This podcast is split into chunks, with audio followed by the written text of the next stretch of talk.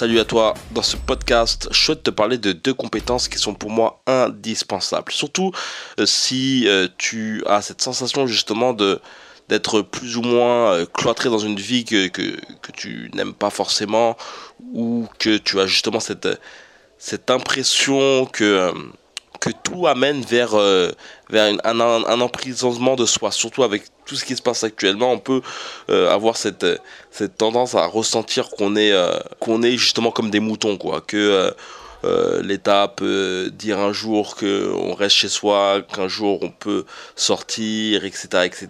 Et on peut avoir cette envie justement d'indépendance, quoi, d'entreprendre sa vie, de créer son propre système pour pouvoir justement vendre des offres, vendre de l'art, vendre quoi que ce soit. Et dans ce podcast, justement, je souhaite te parler de deux compétences qui sont pour moi indispensables. Et je te dirais que ces compétences sont même puissantes si par exemple tu es un coach sportif ou un coach tout court, ou même un sportif.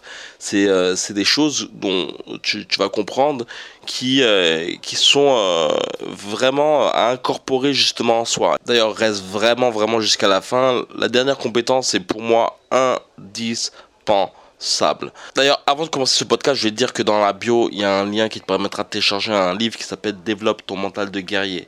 Le but de ce livre, c'est de te parler de la mentalité de boxeur, qui est semblable pour moi à un entrepreneur, semblable pour moi, une personne qui entreprend sa vie.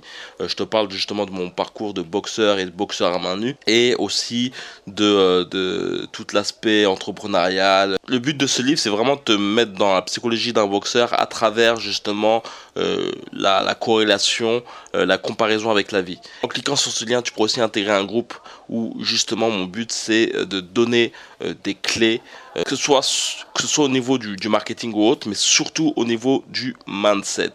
La première compétence que je mettrai en avant, c'est surtout la vente. Savoir se vendre, savoir vendre, c'est une chose primordiale. Et comme je te le dis, ça ne va pas uniquement sur le fait d'être quelqu'un qui vend des choses, qui vend un service, mais même pour toi. C'est-à-dire que tu peux le voir, il y a une quantité de réseaux sociaux qui te permettent justement de pouvoir asseoir une autorité.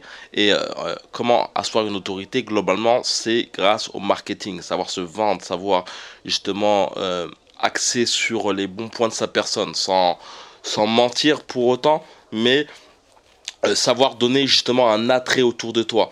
On peut le voir même par rapport, si je dois parler de la boxe, on est devenu dans un monde tellement digitalisé que si, imaginons, tu as un compte Instagram de 100 000 followers en étant boxeur et en ayant aucun combat, et ben tu es plus sûr d'avoir une bonne carrière qu'un boxeur qui est bon mais qui a pas de followers, quoi. C'est vraiment, on est vraiment devenu dans un monde où il faut savoir justement et se vendre. Et puis après, globalement, la nature est basée sur ça, tu vois. Tout est marketing dans ce bas monde. Les fleurs qui ont des couleurs particulières ont un marketing pour amener justement à ce que tel insecte la butine. De même pour les oiseaux, le paon. Le paon justement affiche des grosses plumes pour justement attirer des femelles. Et c'est un marketing. Comme je le dis souvent, la séduction aussi est de marketing. Et la chose qui est intéressante de voir, c'est que bien souvent, tout cela est décrié par les médias qui, eux, te vendent justement des choses. D'ailleurs, c'est regrettable de voir qu'à l'école aussi, tout est amené justement pour que tu ne puisses pas justement avoir cette compétence. Et d'ailleurs, il y a quelque chose de même contre-intuitif à l'école. C'est vraiment le côté tricherie. Je sais que c'est un peu controversé ce que je vais dire, mais on peut voir aussi la tricherie comme de la collaboration globalement, quoi. J'ai jamais été quelqu'un qui essaie de tricher lors de mes examens, mais quand on y pense bien, c'est vraiment quelque peu contre-intuitif. Après, bon, si tu dois être salarié, quoique en étant salarié, il y a de la collaboration aussi. Il y a ce côté aussi très contre-intuitif, très contre nature dans l'école. En tout cas, c'est un point de vue, j'aimerais bien voir le tien. Mais il y a vraiment beaucoup de choses contre-intuitives dans notre éducation et qui amènent beaucoup au fait qu'on puisse avoir une difficulté à se vendre, à avoir aussi une estime de soi, tu vois. C'est, ça joue beaucoup. Ça joue beaucoup sur ce que je souhaite te dire à la fin de ce podcast. C'est que globalement, on peut avoir une difficulté à se vendre. Et moi, je sais que à mes prémices, j'avais une grande difficulté à pouvoir promouvoir ce que je faisais. Je partageais justement des compétences en tant que boxeur. Et malgré le fait que je parvenais justement à vraiment permettre à des gens de changer leur façon de boxer, de même évoluer via des vidéos que j'offrais, et ben lorsque j'ai voulu justement pouvoir vivre de cette passion, et ben j'avais beaucoup de pensées limitantes, comme le fait de vendre était forcément une arnaque, même si ce que je pouvais offrir pouvait changer la vie des gens, globalement leur compétence en boxe et donc leur estime de soi en tant que boxeur. Mais d'ailleurs, en parlant d'argent, ce qui est intéressant à voir, c'est que lorsque tu vends quelque chose à une personne et que la personne justement la veut et que l'achète, faut vraiment dire que c'est aussi pour elle une sorte de sacrifice. Ça veut dire qu'en donnant n'importe quelle somme, le sacrifice est par palier bien sûr par rapport au prix, mais en donnant une somme, elle se sacrifie pour pouvoir justement aller à l'action. C'est-à-dire qu'il y a vraiment une différence entre prendre, imaginons, une formation d'un certain contenu en la payant et en la payant pas. C'est-à-dire que tu peux avoir une tonne de livres que tu as eu gratuits, et ben tu vas pas les lire. Ou tu vas pas avoir cette même intensité en toi pour les lire que si tu avais déboursé une somme. Il faut vraiment dire, on est vraiment dans une époque où on nous a mis dans le crâne que tout était sale, l'argent était sale, que tout, et en oubliant que au bout du compte, c'était aussi une énergie, que c'était un échange et que c'était aussi un moyen aussi pour nous de troc, quoi, de troc globalement. Le deuxième point pour moi qui est le plus important, c'est tes émotions. C'est bizarre, mais en plus, ce qui est intéressant de voir, c'est que bien souvent, le marketing, lorsque tu vends des choses, est beaucoup basé sur l'émotion, beaucoup basé sur le fait de comprendre la personne à qui tu souhaites vendre quelque chose. Il y a une phrase qui est assez intéressante, c'est de se dire que la vente, c'est comme rentrer dans le salon de la personne à qui tu souhaites vendre quelque chose et lui décrire son salon parfaitement. Globalement, son salon, on peut dire que c'est ce qu'elle souhaite. Et donc, lorsque tu as cette compétence, tu es plus enclin justement à donner les mots appropriés pour pouvoir lui vendre quelque chose. C'est vraiment une phrase qui est très impactante. Mais tes émotions aussi sont tout aussi importantes à comprendre, et surtout comprendre surtout l'influence qu'a l'extérieur en toi. C'est certainement l'une des choses les plus importantes, car on peut le voir, beaucoup d'influences parasites t'influent. Avec ce qui s'est passé dernièrement, même les infos, tout amène justement à avoir justement des sortes d'émotions parasites qui t'amènent à faire des choses que tu ne ferais pas normalement. Tu vois, avoir la chose typiquement, c'est tu devais faire quelque chose en particulier par rapport à un projet, que tu en demandes à quelqu'un qui a rien à voir avec tes compétences, qui ne sait pas forcément vendre et qui te sape le moral en te donnant justement sa mauvaise vibe et surtout son pessimisme, et ben ça peut globalement t'empêcher de faire la chose. Les médias, etc. Mais comprendre justement tes émotions est une chose qui vraiment permettra justement de pouvoir traverser ce monde de brut. Comprendre tes émotions est une des choses primordiales. Et je te dirais qu'il y a une des compétences qui serait très intéressante à mettre en avant, c'est de quadriller toutes les pensées limitantes que tu peux avoir, toutes les pensées aussi négatives que tu peux avoir envers toi-même, et de demander qui parle. qui est la personne qui parle, qui t'a incrusté ça en toi. C'est souvent, ça peut être aussi des choses liées à tes relations avec tes parents. C'est vraiment une des choses qu'il faut vraiment que tu regardes et que tu prennes en compte. Par exemple, moi, pour te parler brièvement de moi, j'ai toujours eu cette volonté de prouver des choses à ma mère qui n'avait pas forcément ce côté de là à dire que c'est bien ce que je faisais, etc.